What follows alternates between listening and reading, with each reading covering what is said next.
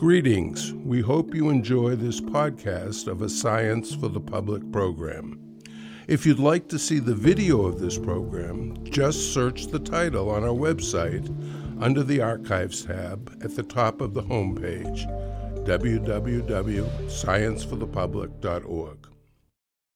Good evening. I'm Yvonne Stapp for Science for the Public, and we are delighted to join forces tonight with Belmont Library to present a major author on the issue of psychiatric medications. The title of this talk is Psychiatric Drugs Why They Often Fail Us Over the Long Term.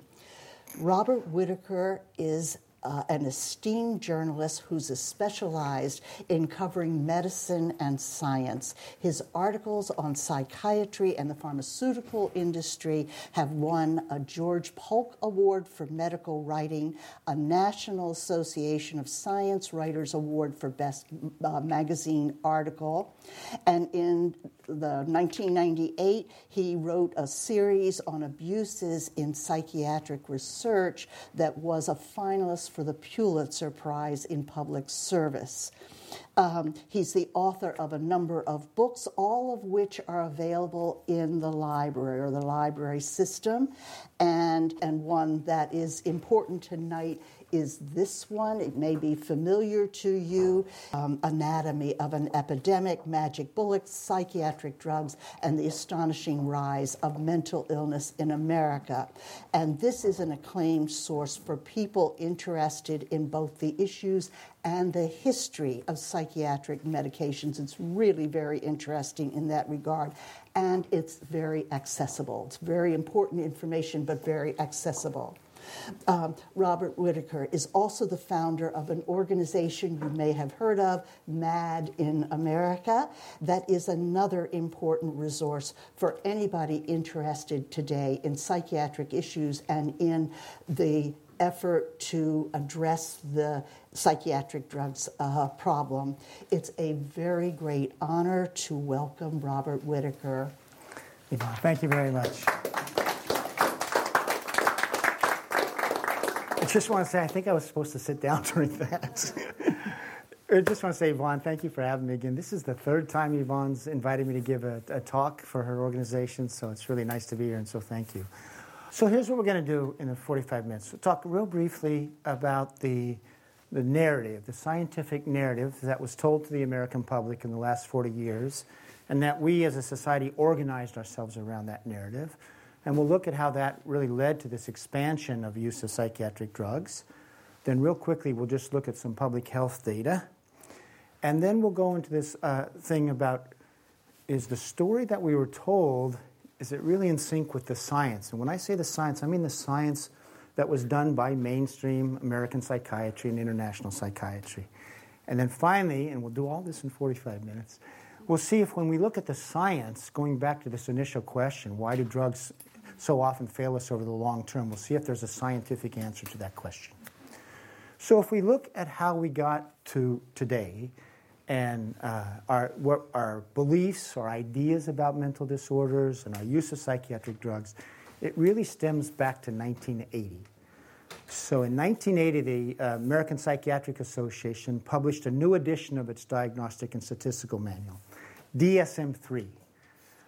Now, prior to 1980, if you look at the DSM 1 and the DSM 2, there were these conceptions of mental disorders. There was some thought that the most severe disorders often had a biological cause, say schizophrenia, but the vast majority of psychiatric difficulties were seen as psychological in kind or environmental in kind. In other words, you were having a response to your environment that was often triggering, well, excuse me, a neurosis, depression, anxiety. So, but the vast majority of people didn't suffer from illnesses; they suffered from you know psychological difficulties.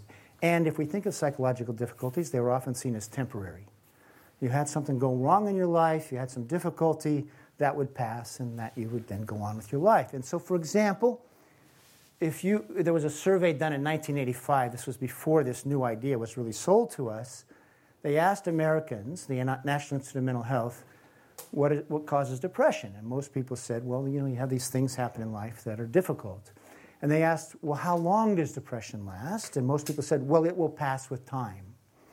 Now, that public attitude actually was consistent with uh, studies that had been done in the past, that depression was an episodic disorder. So, what changes in 1980? And this is really profound. Jeffrey Lieberman, who uh, until recently was the uh, president of the American Psychiatric Association, when speaking about DSM 3, that's the book published in, in 1980, he said, This is the most important book that's been published in the last 50 years. He didn't mean just in psychiatry, he meant in American society and actually the global society. And I agree.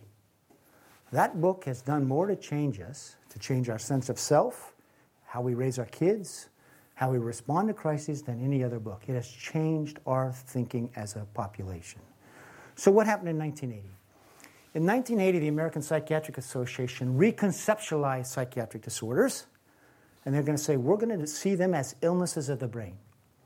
And we're going to see depression as an illness. We're going to see anxiety as an illness. Uh, attention deficit disorder did not exist before 1980. They constructed that in 1980, and we're saying that's an illness, ADHD. and when they did this, uh, so this is the conception behind this, and as soon as they published this book, they began ramping up a public relations effort to sell the United States on this new conception. Now, I don't know if many of you remember this book. I certainly do. There was a very famous book, popular book, published in 1984 by Nancy Andreasen called The Broken Brain. Do any of you remember this book? Very influential book because it said, This is the book that is telling us to reconceptualize psychiatric problems as illnesses of the brain. And in that book, it says, Our new conception is that these are discrete illnesses, so anxiety is as different from depression is as different from ADHD, manic depressive illness, schizophrenia, as car- uh, a cancer is from a cardiovascular problem. They're discrete illnesses. Now, do you see, there's many things that are happening here. But the big thing is, where's the problem now? It's in the inside of the individual. It's not in how you organize your society. It's not even about events, okay, that may have happened to you. It's that the broken brain, your brain has a problem, okay? There's something pathological inside your brain. This is the new conception. And you'll see that Nancy Andreasen in this book, The Broken Brain, says, and we think we are finding out the pathology of these disorders. There are chemical imbalances in the brain. You've all heard about chemical imbalances. And that these drugs we have now that we're getting can fix those imbalances, much like insulin for diabetes. So, this is the soundbite that we're going to organize our society around. And it is a soundbite of fantastic, incredible scientific progress. Think about how complex the human brain is. Most complex thing in the universe, right? We still don't really understand it. We don't know how consciousness arises. We were being told that they had identified the very molecule that causes madness, or the very molecule that causes anxiety, or the molecule that causes a kid not to like school, or whatever it might be. So, first of all, think about that. They've identified the very molecule that's amiss and they can fix it. Now, if that's true, that's the greatest medical discovery, certainly of the 20th century and maybe of all time, given the complexity of the human brain. Now, so the American Psychiatric Association ramps up its uh, desire to sell this story to the American public. Pharmaceutical companies actually began funding the APA to run educational campaigns to sell this new disease model. They even ran uh, efforts to train psychiatrists to know how to tell the press about this new model. And then it really kicks off in 1987. Prozac uh, uh, uh, arrives on the market. This is the first SSRI, selective serotonin reuptake inhibitor. It is seen as a wonder drug a miracle drug. It is so fantastic. The drug itself is on the cover of magazines New York Magazine, Time Magazine. And as this drug is marketed, we are told that psychiatry has so unlocked the mysteries of the chemistry of the brain, they're beginning to wonder what happens if we make everybody happy all the time? Because that's what they were saying. And we could even give people designer personalities. This is going to kick off the big explosion. We're going to get a bunch of SSRI antidepressants. Next, we're going to get what are known as atypical antipsychotics. They're said to be so much better than the first generation. And there are these constant campaigns about how mental disorders go undiagnosed and undertreated. And we get basically the explosion of this use of these drugs in this industry. In 1987, our country spent $800 million on psychiatric drugs. By 2010, we were spending about $40 billion. So that's a 50 fold increase in a market. Now, by any standards, if you just look at this from a capitalistic point of view, a market growing point of view, this is a story of great success. By the way, now we have one in five Americans taking a psychiatric drug on a daily basis. By the time our kids hit age 18, it's about the same. At least 20% are taking a psychiatric drug. If you go to many colleges now and ask their uh, admissions counselor what percentage of their incoming freshmen are taking a psychiatric drug and have a, um, a diagnosis, it's, it's anywhere from 25 to 30 percent and more than 50% of kids at many colleges now access mental health services at some point during their four years. Okay? So, if we go back to 1987, this should be a story of progress. We've identified biological causes. We get drugs that fix those um, chemical imbalances, like insulin for diabetes. Now, the history of medicine tells you when you make discoveries like this, where you, when you identify the pathology of a disease, and then you have a treatment that is an antidote to that pathology, you'll see the burden of that disorder diminish in, in, in, in society. Does that make sense? The best example of this, of course, is antibiotics. People used to die from bacterial infections. You get antibiotics, people no longer die. It's a magic bullet. And basically, this is an antibiotic model of psychiatric problems. You have a pathology and you can fix it, okay?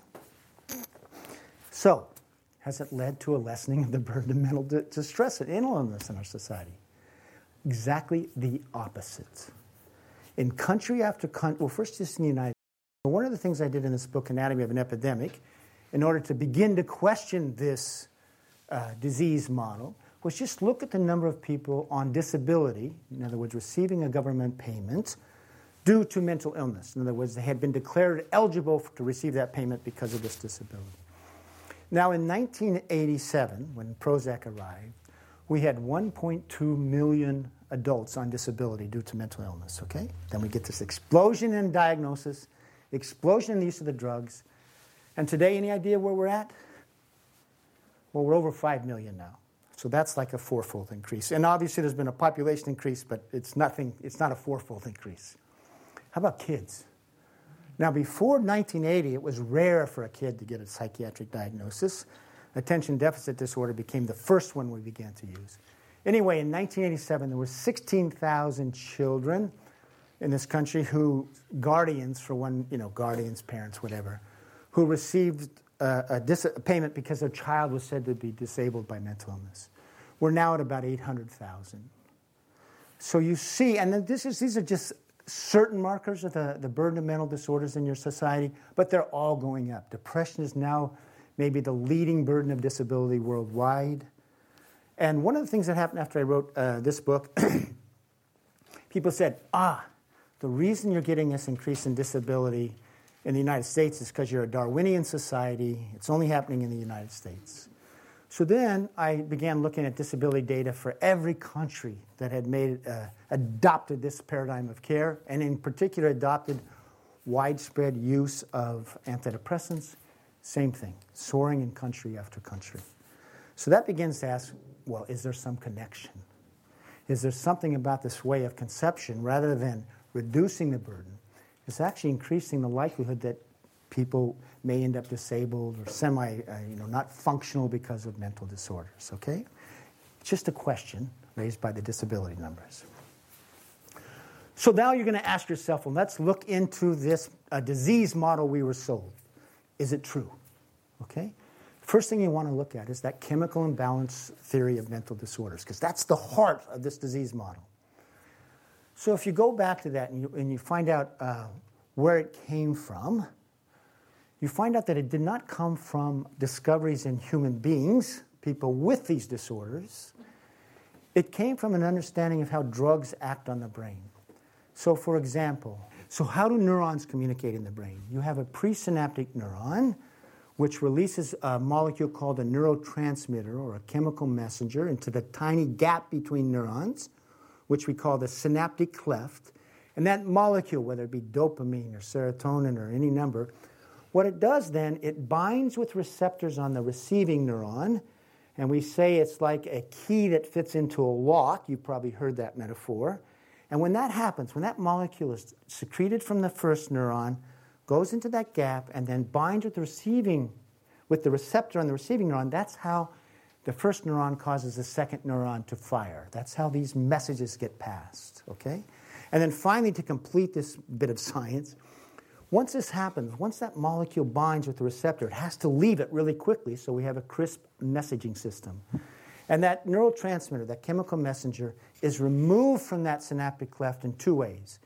Either goes back up into the presynaptic neuron via called reuptake channels, and it's stored there for reuse, or else an enzyme comes along and it metabolizes that chemical messenger, and the metabolites are carted off as waste, okay?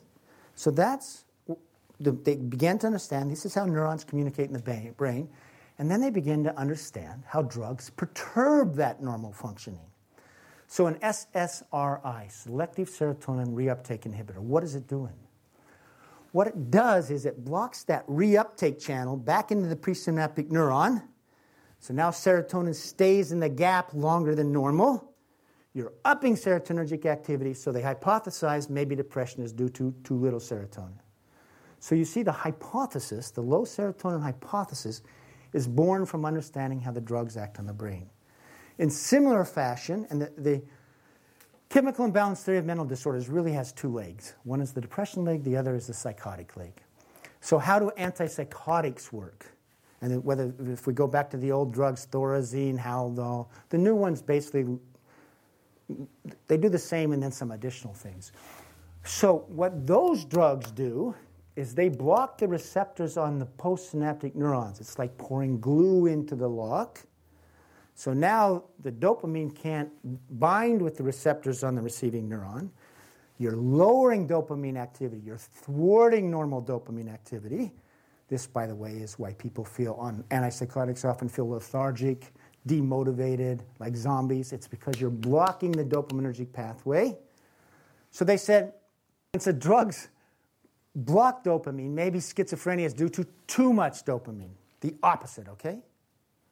All right, so this is where the hypotheses came from understanding the drugs. They looked at what the drugs did, and then they hypothesized the cause was the opposite. So now they have to find out is depression due to little, to little serotonin? Or is schizophrenia due to an overactive dopamine system? Now, there's a long, long history of the research into that. If we just focus on the low serotonin theory of depression, they began measuring uh, serotonin in depressed individuals, late 70s, early 80s. And in 1984, the NIMH said, it doesn't look like we're finding any problem with the serotonergic system in depressed patients. They do a bunch more, remember, Prozac comes out?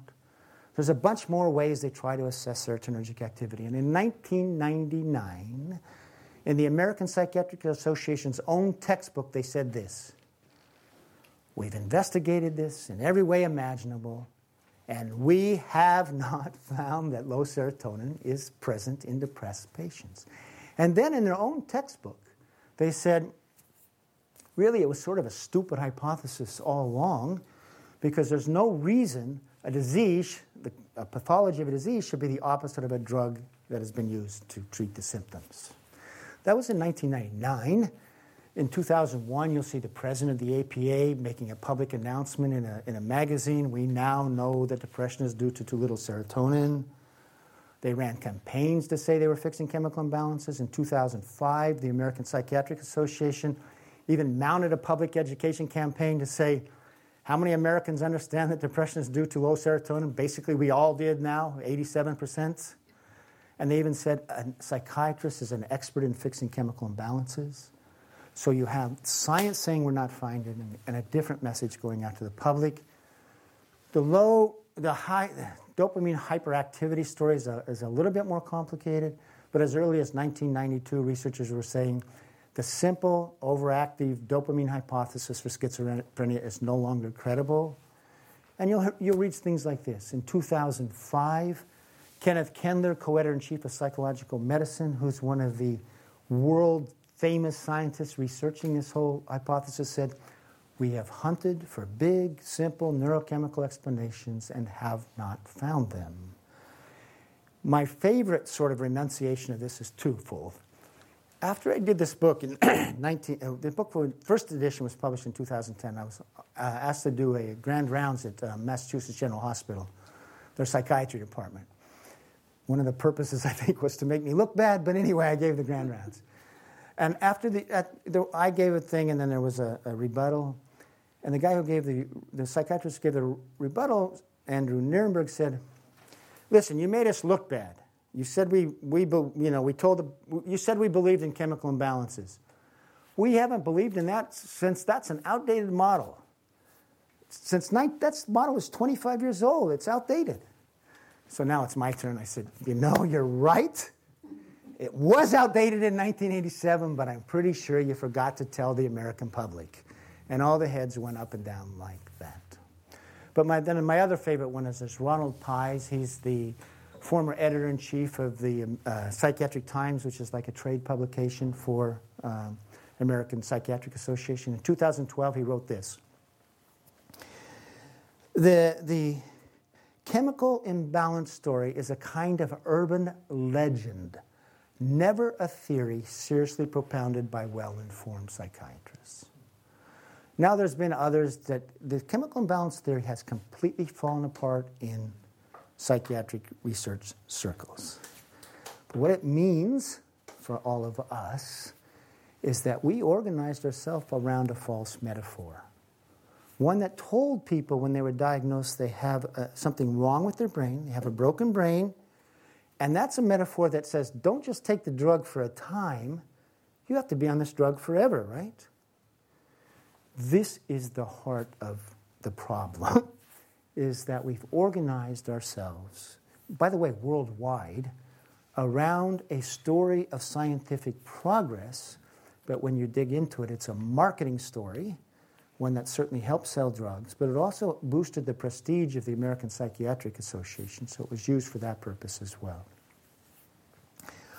Okay, so that's the chemical imbalance story. Now we'll go to the question about how about research into the long term effects of psychiatric drugs, which really, the reason what this book was really meant to do was look at the, what science is telling us about the long term effects of psychiatric drugs. And really, the reason this book has had an impact, and I've sort of been on the road for eight years now, uh, 100 days a year, 120 days a year, speaking in many countries, is because, oddly enough, it was the first real effort to look at what science is telling us about the long term effects and make that available to the public. If you follow this story, the, the, the first effort to really create an evidence base for psychiatric drugs is around the antipsychotics, okay? So the antipsychotics are the centerpiece of the story, and then we'll move to the antidepressants. So, as you know, drugs get approved because you, you'll have a placebo group and a medicated group, and if the drug knocks down the symptoms a little better than placebo over six weeks, that will get FDA approval. And that's how we test the uh, safety and efficacy of these drugs, okay? Now, the first antipsychotic came in in 1955. That was Thorazine. And here it is in 2019. And you ready for this? There has never been a short term placebo controlled trial in medication naive people. Never. By this, you know how they do the studies? Even short term. Most of them were done in hospital settings with people who've been on the drugs. So they, they take everybody off the drugs, and then hopefully the idea is then you'll get more psychotic symptoms because you've abruptly withdrawn the drug. And then you either randomize people to placebo or you put them back on an antipsychotic. And with great regularity, it's true. The people that have been abruptly withdrawn and gone to placebo, they're not doing well, okay? And that's your uh, evidence base for short term efficacy. This, by the way, was admitted in a paper um, about a year and a half ago by people at the American Psychiatric Association, which were basically trying to defend antipsychotics. Anyway, there's a German uh, research group now that's trying to mount the first short term study of antipsychotics in medication naive people. And here's why the placebo, that other design is so problematic. You're going to go on this drug, you're going to become used to it, okay? Then you take away the drug, it, that, you're at a much higher risk of relapse than if you'd never been exposed to drugs for the first place. So there's a placebo group in those studies is problematic. But that doesn't even get to the long term stuff. In fact, if I would have told, if we would have told this, uh, had this meeting two years ago, I wouldn't have brought this up. I just said, okay, short term efficacy, it's there. But even that's being called into question now. All right, so how do they determine that these drugs are helpful long term? Same type of design. They take a, a, group of people who've stabilized well on the meds, which isn't everybody, okay? So they take good responders. Okay, so now what they're going to do is they're going to uh, take half off abruptly, okay? That's good, but they'll give them a placebo pill. The half is maintained on the drug, so they just stay on the drug, okay? Now they're going to measure who relapses at a higher rate. In other words, who has a return of psychotic symptoms. So you have one group that's been a good responders to antipsychotics. They stay on the drug, and you compare that to the group that it was yanked off the drug and kept off the drug, and sure enough, this group has a higher relapse rate. In other words, the psychotic symptoms return. If it's done out of the hospital, they're more likely to be rehospitalized. So that is seen as evidence that staying on the drug uh, reduces the risk of a relapse. You see that? Okay? That's the evidence cited for long term use of antipsychotics. All right? Does that tell you how the person is functioning? Oh, oh, well. Does it even tell you whether they're very psychotic over longer periods of time? What it tells you, really, is if you're doing well on the meds, don't stop them abruptly. That's really what it tells you. Okay? Well, beginning in the late 60s, and starting the early 70s, there was some understanding that how are we affecting people long term? Their ability to work, their ability to socialize. And there was some worry that, in fact, they were seeing some medicated people having more severe breakdowns than they used to see before they had the drugs. So they do three studies in the 1970s designed to reinvestigate, to investigate the longer term course of antipsychotics. This is going to be real key because something's going to happen at the end of this that's going to be the pivotal moment in this whole story of evidence. So, the first one, real quickly, was a study done um, at California. People go into the hospital, they're randomized in the hospital either to drugs as usual or to no drugs, okay? Then they're discharged, they're followed for three years. This is called the Rappaport study. At the end of three years, the group that was randomized to placebo in the hospital was doing much better as a group than the group randomized to drug. 24 out of 41 at the end of three years in that randomized to non drug group, to placebo, never had to go on the drug in three years. And basically, you were seeing a two thirds recovery rate. All right? So, what does Rappaport say? If we're interested in long term outcomes and social functioning and work function, we may have to rethink this. Okay? Because in this one, this was first episode, the placebo group had never been exposed to drug. There was another study done by the head of the NIMH for schizophrenia, Loren Mosher. People come into a hospital, they're either randomized to a house that is staffed by ordinary people, where they do not immediately put people on antipsychotics, to regular care in hospital. This group's doing equally well at six weeks. At two years, they're doing better. And in terms of uh, antipsychotic use, 40% at the end of two years in this experimental group had never been put on the drug. 40% used temporarily, only 20% needed them long term. So, what did Loren Mosher say? If we're interested in long term functioning, especially beyond just uh, sort of knocking down the symptoms, maybe we need to rethink this uh, form of care. The final one was done by William Carpenter. He's still one of the big names in schizophrenia. He did an in house study where people in the hospital the NIMH hospital were either treated with drugs, without drugs. At the end of one year, the non drug treated group was uh, discharged earlier and more actively engaged in social functioning, et cetera, and less likely to have psychotic symptoms. So, what does William Carpenter say at the end of this? They've got these three studies that run counter to the evidence that says you need to keep people on the drugs long term. And he issues a question that you haven't heard of, but really haunts the whole field. He said, We know that once you go on drugs, you're more likely to relapse if you come off than if you stay on. Okay, that's the relapse studies. But then he says, But we raise the question what if we never put people on drugs to begin with? Because in these three studies, there was more psychosis in the drug treated group, okay? Over these longer periods of time of one, two, and three years. He said, We raise the possibility that these drugs, antipsychotics, increase the biological vulnerability to psychosis over the long term, the very symptom they're supposed to treat. So, this is the haunted moment in the history of modern psychiatry because they have a drug that at least in what they're seeing, it's helpful over the short term, sometimes curb symptoms, okay? And then, if they put people on, when they go off, they go home, they don't like the drug, they relapse, okay? So the doctors see that you need the drug. But now science was illuminating a different possibility. Maybe if we didn't put everybody on right away, many people would just have a time of psychosis. And the second part is is there any possibility that drugs are causing a biological change that makes you more vulnerable to psychosis? The very symptom you're trying to treat.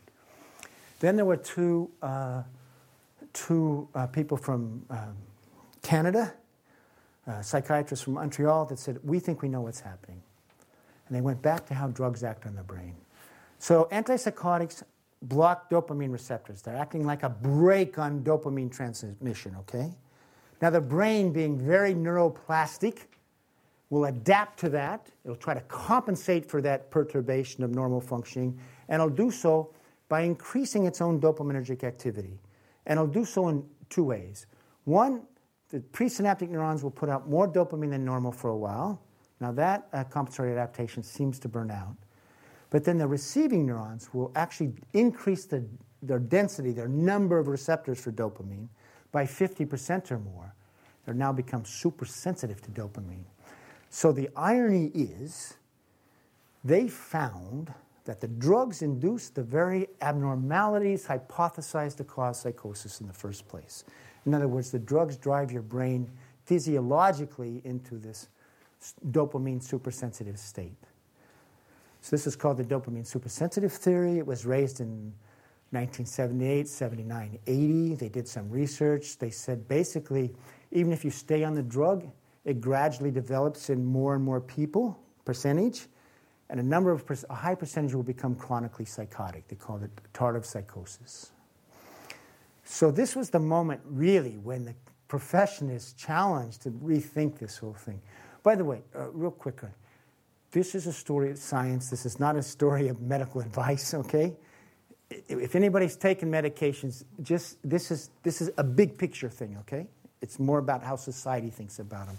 It's not about any medical advice, because obviously some people do fine on the meds.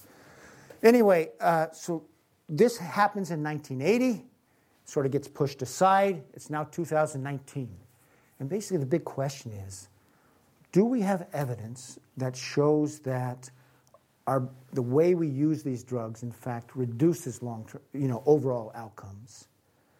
And is there a different way of using these drugs and thinking about them?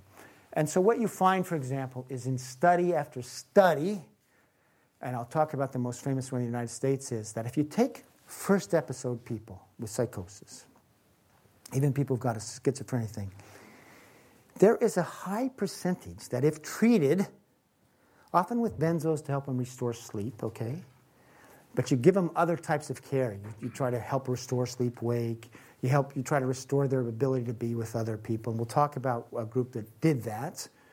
You'll see anywhere from 40 to 67 percent of the patients will be okay five years later.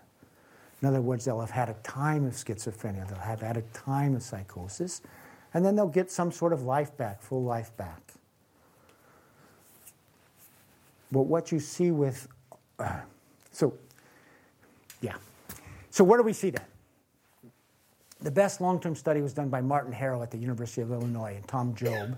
Goes back to late 70s. They, they uh, recruit 200 patients, mostly first episode or second episode, very young into their study. Everybody comes into the emergency room two Chicago area hospitals, one private, one public. They want a diversity of, of, of, of patients. Everybody is treated in the hospital with drugs. So this is not a place where we have an experimental group that's not. They're discharged, and now he's going to just follow them at two, four and a half, seven and a half, 10, 15, and 20 years. And his hypothesis is those who take themselves off will have horrible outcomes. He expects to prove that the use antipsychotics forever is a good, is a, is, is a positive. Now, at the end of two years, he has 64 schizophrenia patients, 100 and um, what is that, 134 with milder disorders. At the end of two years, 25 of the schizophrenia patients have taken themselves off the drugs. And that 25 versus the 39 still on, they're about the same at the end of two years in terms of about two thirds are psychotic, a lot of anxiety, not very well functioning. And then Martin Harrow shows us something we don't see anywhere else. What happens between year two and four and a half?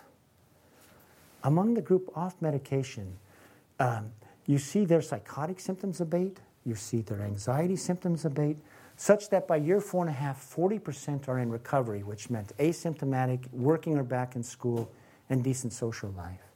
Among those who were taking their medications, the recovery rate was 5%. So there was an eightfold higher recovery rate for the off med group. That stayed the same up through 15, 20 years. So the first eightfold higher recovery rate for the off med group.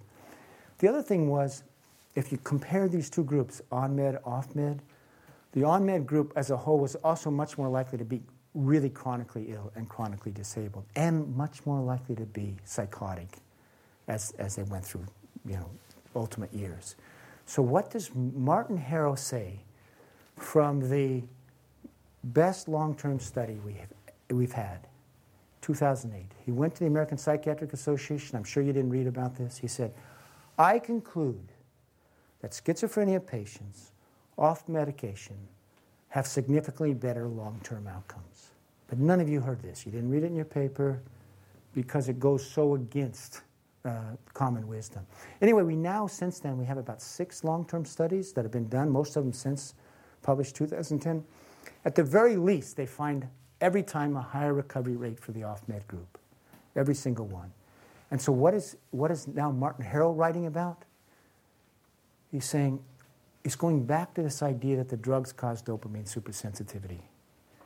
He says, maybe the problem is that these drugs cause the very opposite of what they're originally intended to do. So, originally, they're intended to block dopamine activity, right?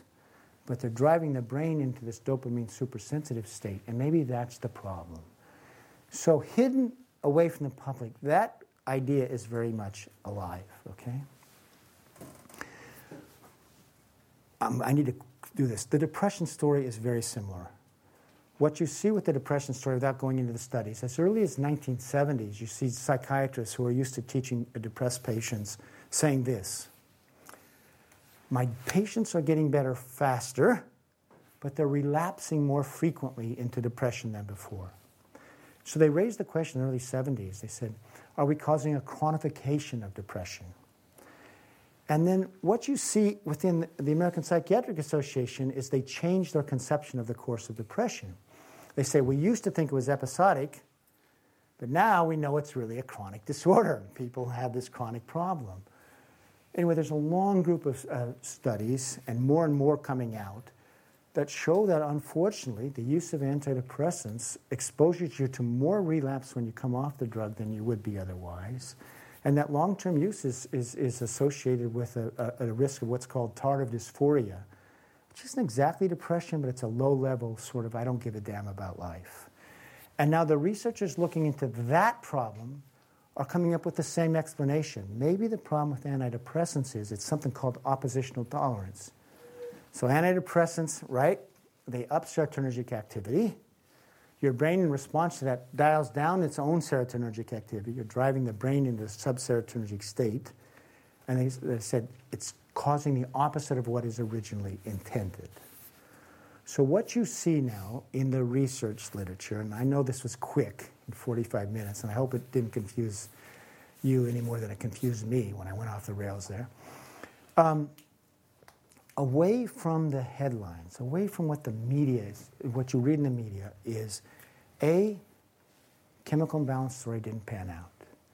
B, there was this other thing where they found that the drugs, you know, perturb normal function, and in response to that, your brain goes through these changes.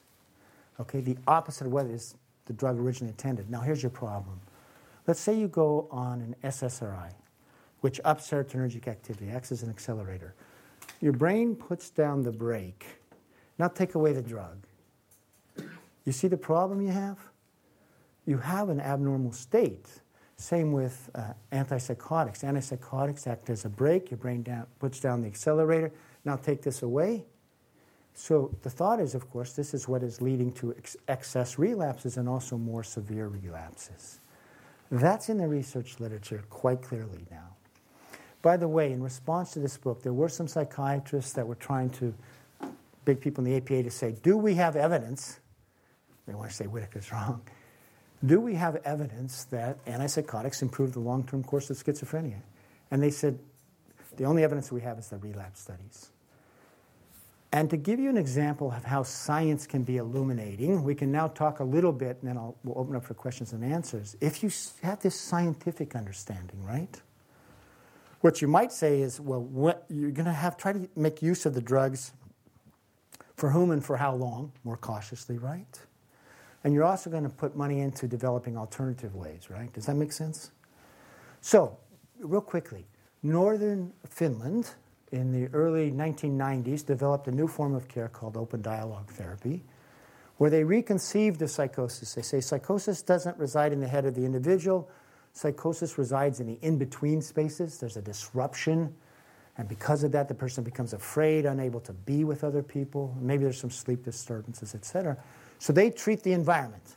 The idea is well, they'll bring the whole environment, friends, family, and they'll try to find out where, the, where is the disruptions. They'll try to help the person retain a narrative when they could be with others in the past, rebuild a narrative of a future, a possible future. And here's how they use antipsychotics. When people come in, they do not put them on antipsychotics, okay? They do use benzos to help restore sleep wake, so it's not an anti drug model. Now, as long, and they'll have intensive care up front, okay? This is not a no treatment thing, this is a lot of care. Um, as long as the person's quote grip on life is getting better, they're willing to meet with people, maybe they're willing to bathe at something, they'll avoid using the antipsychotics. Now, if someone is not getting better after, say, three, four weeks, two months, they will use the drugs, okay? You can start to see a selective use model. Then they'll use the drug for a time with the hope that it'll uh, help abate the anxiety, help people come in meetings. And then after about six months, of that group that's been exposed, they'll see who can come off and who needs to stay on long term. So this is not an anti drug use, it's for whom and for how long, which actually is always the key to being good medicine. You try to figure out for whom do the medicines benefit and for how long. Now, what are their outcomes at the end of five years? At the end of five years, if you look at their first episode psychotic patients, 80% are working or back in school and asymptomatic. And if you go to this part of Finland, they'll say, We've completely changed our understanding of what is the course of psychosis slash schizophrenia. We see it mostly as an episodic problem now. At medication use at the end of five years, 67% have never been exposed to drugs, antipsychotics. 13% use them temporarily, and 20% long term. So it's not an anti drug model, it's a best use model. And so, really, what they're finding here, and this is the same thing Loren Mosher found, Rappaport found, there is a significant portion, percentage of people at first episode, if you treat them, you provide them with safety and care. This is not no treatment. But if you don't put them on antipsychotics right away, about two thirds, it looks like, with time, can, can, do, can be okay. And you can have more of an episodic problem. Now, when we do say, if you go to northern Finland, they'll say, you know, some of these people are still strange. You know, they're eccentric, but they're engaged in life, okay? And here's the most amazing thing the people who are in their program, when matched against a cohort, you know, so at year five, and they match against a cohort of similar people who don't have, you know, any psychiatric issues, this group has a lower unemployment rate than the comparative group. That's how good they are about getting people back in, in, in care. Anyway, the final thing is um, we can talk. There's a lot of Norway, for example, partly in response to this information about long term outcomes. Their government, their health ministry, ordered every hospital to set up medication free beds for people who want care but don't want to have the medication. Uh, um, what you are seeing now in this discussion, because uh, at least on a public health level, things haven't gone well, and when people have turned their attention to long term outcomes, you just do not see that medications, on the whole, in the aggregate, improve people's lives in terms of symptoms, functionality, that sort of thing. It's true with ADHD. The ADHD um, long term studies are negative for the medicated group. We have more and more studies related to antidepressants that are showing that they worsen long term outcomes. So, what you increasingly see in country after country is a moment of crisis. Because we've had one story that we organized ourselves around, we medicated our kids, and now we have 40 years of data, and the data is we don't know the pathology of these things. Um, we don't have evidence we're improving long term outcomes. We have the reverse. We have a rising sort of burden of, uh, in terms of public health. So, what you see increasingly is a rising discussion about should we change our thinking. And just to let you know, like, uh, for example, I was invited to give a talk uh, to work groups at, at the UK's parliament, uh, UK's parliament that is working on this very question. Uh, I was asked to speak in Israel's to the Ministry of Health about this. I've, I've spoken at Fiocruz, which is the big Brazilian research institute. My point is, what you're seeing in country country is this rising burden of mental health and these pretty disturbing long-term outcome studies. And just to finish this up, one of my so my background is as a journalist. My feeling of the problem we have is an informational flow problem. I actually think the drugs can be put to use if it's inconsistent with the actual science.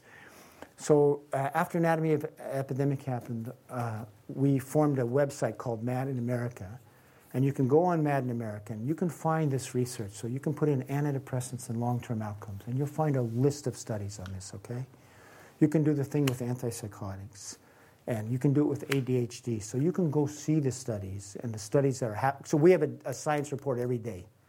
Five days a week, we have a new science report. And you don't read it in your newspapers because it really doesn't fit with certain sort of guild and financial interests. But these are all published studies. So if you want to inform yourself and, and see this, that's why we have this website. We also have people writing their personal stories, that sort of thing. We talk about alternative programs. There are some great alternatives that are coming out. We can talk about them. But I think in terms of the heart of changing the discussion, you need to know the science so you can see you can have a science-based discussion about how we can help each other. So, all right, thanks.